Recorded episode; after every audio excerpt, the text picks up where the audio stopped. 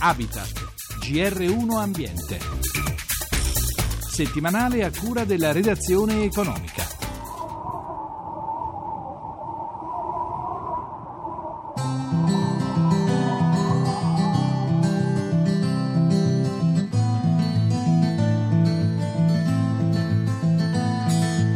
Tornado, cicloni, tifoni si chiamano in modo diverso a seconda che partano dall'Oceano Atlantico o dal Pacifico. Più che la frequenza sta aumentando l'intensità di questi eventi catastrofici, come quello che ha colpito la Sardegna.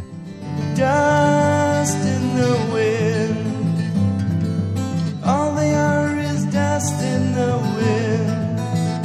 Buonasera da Roberto Pippan. La comunità scientifica, o perlomeno la maggior parte degli scienziati, sembra ormai convinta che l'aumento dell'intensità di questi fenomeni, così come la causa delle ondate di calore, siano ascrivibili alle attività umane, causa dell'aumento della temperatura media che si sta registrando sulla Terra. Sentiremo tra poco il responsabile scientifico del W W F Italia, Gianfranco Bologna. Prima, con Battista Qualbu, presidente della Coldiretti Sardegna, tracciamo un bilancio dei danni alle attività agricole e all'ambiente provocati dal ciclone che si è scatenato quattro giorni fa. Vanno dalle aziende zootecniche, le aziende che fanno ortaggi, che si sono visti sparire nell'arco di un'ora il proprio terreno, il proprio prodotto, le stesse strade, la viabilità rurale per accesso alle aziende, in moltissimi casi sono sparite, tantissime aziende non ritrovano i propri capi di bestiame, le recinzioni sono state completamente distrutte, moltissime hanno perso le scorte sia di foraggio che di granagli, quindi una situazione veramente brutta. C'è il rischio che ci sia un ulteriore abbandono del territorio? La presenza dell'uomo nel territorio è fondamentale ed è indispensabile. Pensiamo solo a quello che può essere la prevenzione in questi casi o negli stessi incendi e quanto ci costerebbe alla collettività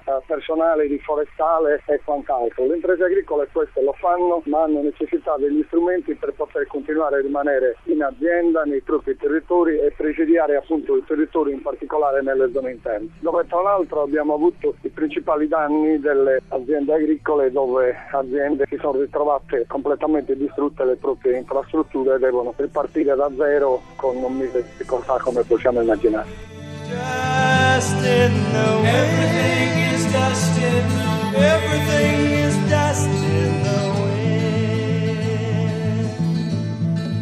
Cementificazioni e abbandono del territorio moltiplicano gli effetti degli eventi naturali, ma secondo molti scienziati anche questi fenomeni sono diventati più intensi per colpa delle attività umane. Sentiamo Gianfranco Bologna del W W F. Il problema numero uno è che noi stiamo modificando la dinamica energetica del sistema climatico, cioè in parole povere, tra quanta energia entra e quanta energia esce nel sistema del clima noi abbiamo un saldo positivo, perché ci sono i gas ad effetto serra che noi immettiamo nella atmosfera con le nostre attività industriali, agricole, di deforestazione, che stanno modificando la capacità di catturare della possibilità che i raggi che sono introdotti dal Sole, che poi vengono reimmessi nell'atmosfera, vengono trattenuti dalla stessa. Questo significa in pratica che aumenta la temperatura delle acque superficiali degli oceani e questo provoca ad esempio gli uragani, i tornado, eccetera. Su questo, come ci dice anche l'ultimo rapporto dell'I P C C, c'è una confidenza altissima e una omogeneità di visione da parte degli scienziati che si occupano del sistema climatico, che l'intervento umano ha modificato significativamente il clima nell'arco degli ultimi cinquanta sessanta anni. Quindi è evidente che il grosso problema che si sta avendo oggi è che noi abbiamo un'enfatizzazione di tutte le estremizzazioni meteoriche, sia dal punto di vista della concentrazione delle piovosità, sia dal punto di vista dell'intensità e della forza energetica di grandi fenomeni che ci sono sempre stati, come uragani, tifoni e cicloni, sia dal punto di vista anche in contrapposizione di quelle che sono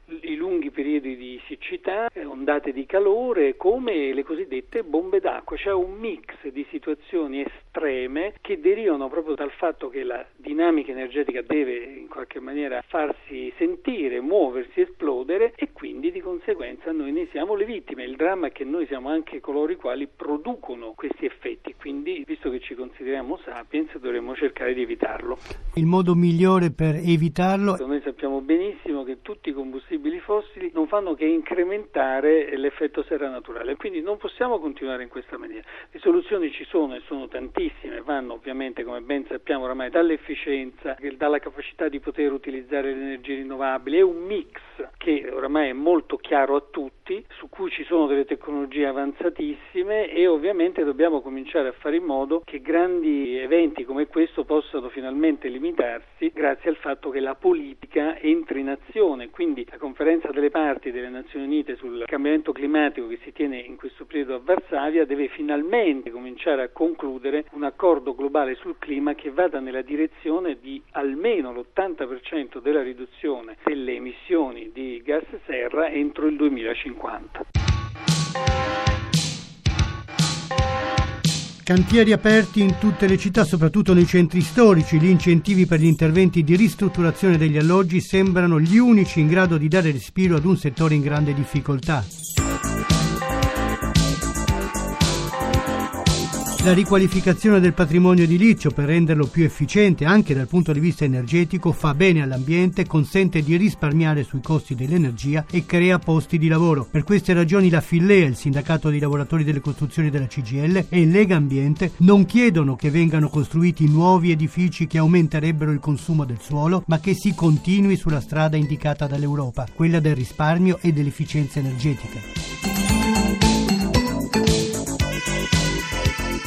Alessandra Graziani, direttore del Centro Studi della Fillea, e Maria Assunta Vitelli dell'Ufficio Energia e Clima di Lega Ambiente hanno presentato in questi giorni un rapporto frutto di un lavoro comune su innovazione e sostenibilità. Alessandra Graziani ricorda innanzitutto che grazie alla legge sugli incentivi molto sta cambiando. La trasformazione già sta avvenendo. In questa fase di crisi l'unico segmento che non ha risentito della crisi e che continua ad accrescere è proprio la riqualificazione edilizia, e in questa riqualificazione edilizia tanta parte alla riqualificazione energetica attraverso gli incentivi. Molti eh... si chiedono però se gli incentivi che sono in vigore quest'anno verranno in qualche modo confermati, e in che misura anche nel duemilaquattordici. Ce lo auguriamo, nel senso che è da parte di tutta la filiera la richiesta di una stabilizzazione di questi incentivi, perché è necessaria per creare delle prospettive anche di certezza che sostengano il settore e lo portino ancora fuori dalla crisi. Quello che appunto bisogna fare è continuare a sostenere non soltanto con l'incentivo del cinquantacinque per cento, ma arrivare a interventi di più grossa dimensione, a quelli agli edifici, ai condomini, attivare le ESCO, che sono le Energy Society Company, che nascono per fare una valutazione economico-finanziaria dell'intervento energetico, e costruite con nuove prestazioni energetiche, ma soprattutto per adeguare tutto il nostro parco esistente. Dove trovare le risorse? Sostenendo l'investimento privato con questi incentivi, in parte sono trovate anche risorse pubbliche, ma nell'ambito dei fondi europei ci sono molte attenzioni a questo tema della riqualificazione energetica, della sostenibilità. Fondamentalmente questo mercato è l'unico mercato del futuro, quindi va sostenuto nella sua trasformazione. È chiaro che poi si parla di stime, di miliardi di investimento, si parla di posti di lavoro attivabili, però questo poi bisogna entrare nello specifico delle stime, bisogna distinguere fra l'occupazione di settore dell'edilizia e poi quella che invece si può indurre in tutta la filiera. È un tema un po' complesso, perché l'occupazione e l'efficienza energetica implica un'occupazione molto diffusa che non si limita soltanto al settore proprio edilizio, ma che poi spazia su tante altre professionalità, per cui è un tema abbastanza vasto.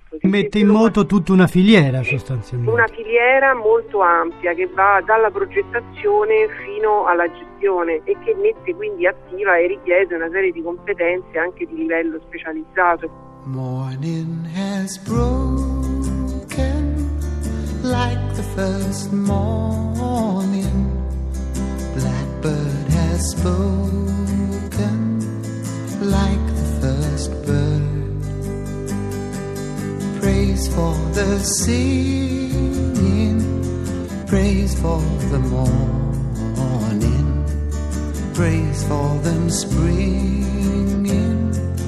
fresh from the world.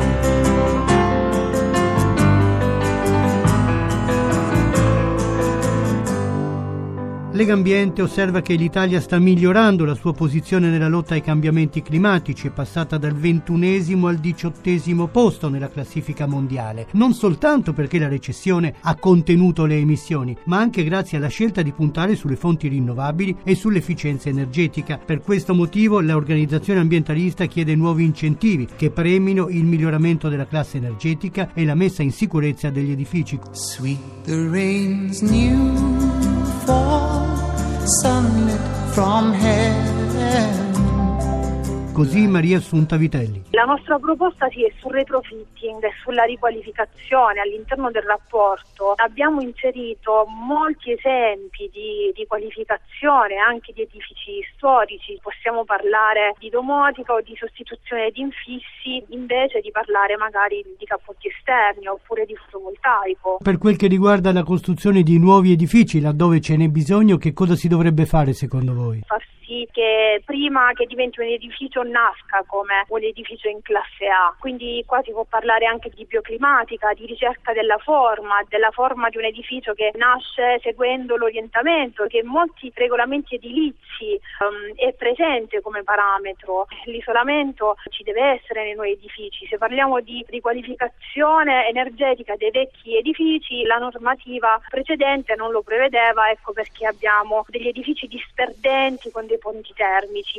La nuova costruzione deve puntare su tutti i parametri che devono essere presenti nei regolamenti edilizi comunali, e quindi i regolamenti edilizi devono essere la strumentazione per l'innovazione energetica e il costruire qualitativamente efficiente. Scelte innovative dovrebbero essere fatte anche, per esempio, nell'edilizia pubblica. Quello che ci chiede anche l'Europa, anzi più che degli edifici privati, l'edilizia pubblica ha come scadenza il duemiladiciannove, quindi assolutamente per le scuole e delle biblioteche dovrebbe esserci una riqualificazione molto più oculata. Noi proponiamo che agli enti locali debba essere data la possibilità di realizzare gli interventi attraverso le E S C O, e quindi in questo caso può essere dimostrato un vantaggio economico attraverso la riduzione della spesa realizzata grazie agli interventi e la fattibilità tecnica e finanziaria dell'intervento.